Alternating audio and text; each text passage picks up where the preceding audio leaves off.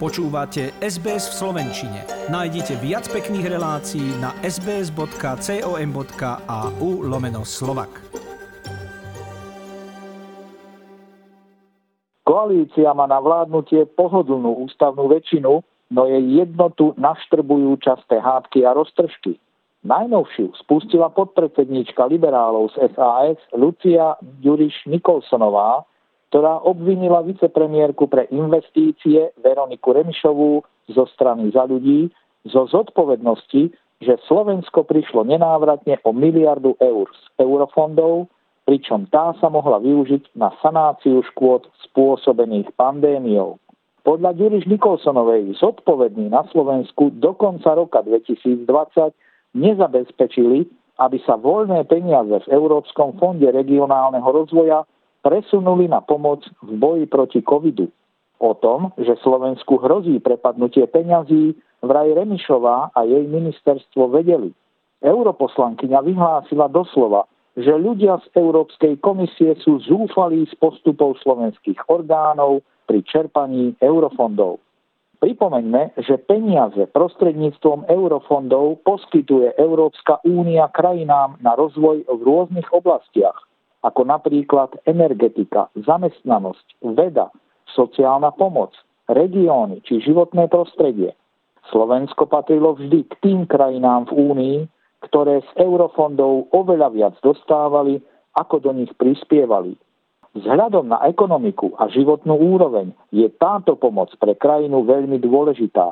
Problém je, že žiadne predošlé vlády neboli schopné v predpísanom časovom období dostatočne využívať všetky ponúknuté miliardy. Či už pre neschopnosť pripraviť odborne dobré projekty, ktoré by Únia schválila, alebo, čo je ešte horšie, žiadne projekty neponúklo, prípadne s takými chybami, že po kontrole musela krajina poskytnuté financie vrátiť nenávratne Únii. Eurofondy má v súčasnej vláde na starosti práve Remišová. Má povesť odborníčky, ktorá predošlé vlády vždy kritizovala za chyby a korupčné prostredie pri čerpaní eurofondov. Teraz obvinenie Ďuriš Nikolsonovej odmietla a informácie označila za zavádzajúce, klamlivé a nekorektné. Remišovej tvrdenie, že Slovensko o žiadne peniaze neprišlo, potvrdil aj list zastúpenia Európskej komisie na Slovensku. Je absurdné, že Európska komisia niečo také musí potvrdzovať len preto, že niekto si vymýšľa alebo nepozná systém riadenia eurofondov, podotkla Remišová. Ďuriš Nikolsonovú vyzvala, aby sa jej ospravedlnila. Druhá najpopulárnejšia politička liberálov vyjadrila ľútosť, že jej slová boli chápané ako útok na Remišovú a že zhoršili vzťahy v koalícii. Spresnila, že peniaze Slovensku zatiaľ neprepadli, no je vraj malá pravdepodobnosť, že by sa ich podarilo vyčerpať v predpísanej lehote do roku 2023 a dať ich tam, kde ich krajina najviac potrebuje, na boj proti pandémii. Remišovej sa za obvinenia vraj ospravedlní, až keď bude z príslušného Európskeho fondu vyčerpaný posledný cent. Zároveň oznámila odchod zo strany SAS, ktorú spolu zakladala. Kauza, ktorú som rozpútala, spôsobila strane problémy a prehlbila napätie v koalícii. Nezvládla som formu tlačovej konferencie, vysvetlila Ďuriš Nikolsonová, ktorá naďalej zostane europoslankyňou a predsedníčkou Európskeho výboru pre zamestnanosť a sociálne veci. Šéf strany Richard Sulík označil jej odchod za doslova trochu prehnanú reakciu a povedal, budem sa s ňou rozprávať, no nejako to lámať cez koleno nemá zmysel. Jej odchod ma mrzí, lebo bola významná členka, ale život ide ďalej, konštatoval Sulík, ktorý vraj nebude žiadať, aby sa vzdala postu europoslankyne, tak ako to nežiadal od žiadneho člena, ktorý zo strany odišiel. O Ďuriš Nikolsonovej sa pritom už dlho vravelo, že by mohla raz na čele strany vymeniť Sulíka, ktorému sa mandát skončí v roku 2023.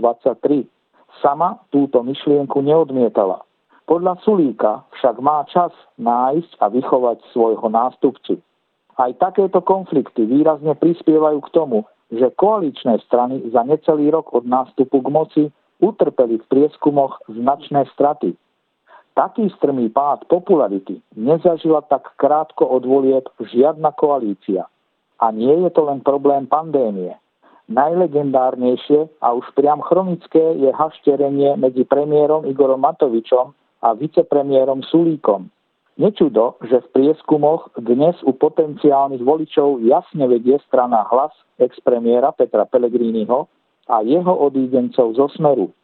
V tom najnovšom má náskok už zhruba 10% pred liberálmi. Presne sa na margo konfliktov medzi vládnymi stranami vyjadrila Remišová.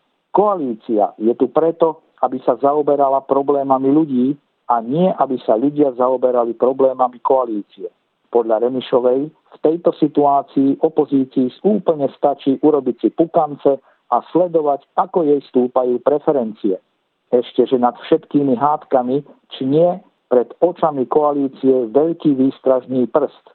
Nedopustiť zopakovať scenár rozpadu koalície za éry Ivety Radičovej, po ktorom sa dostal k moci na dve volebné obdobia smer. Mimochodom, ten už veselo aj s inými zbiera podpisy za vyhlásenie referenda o predčasných voľbách. Chcete počuť viac relácií ako táto? Počúvajte cez Apple Podcast, Google Podcast, Spotify alebo kdekoľvek získajte svoj podcast.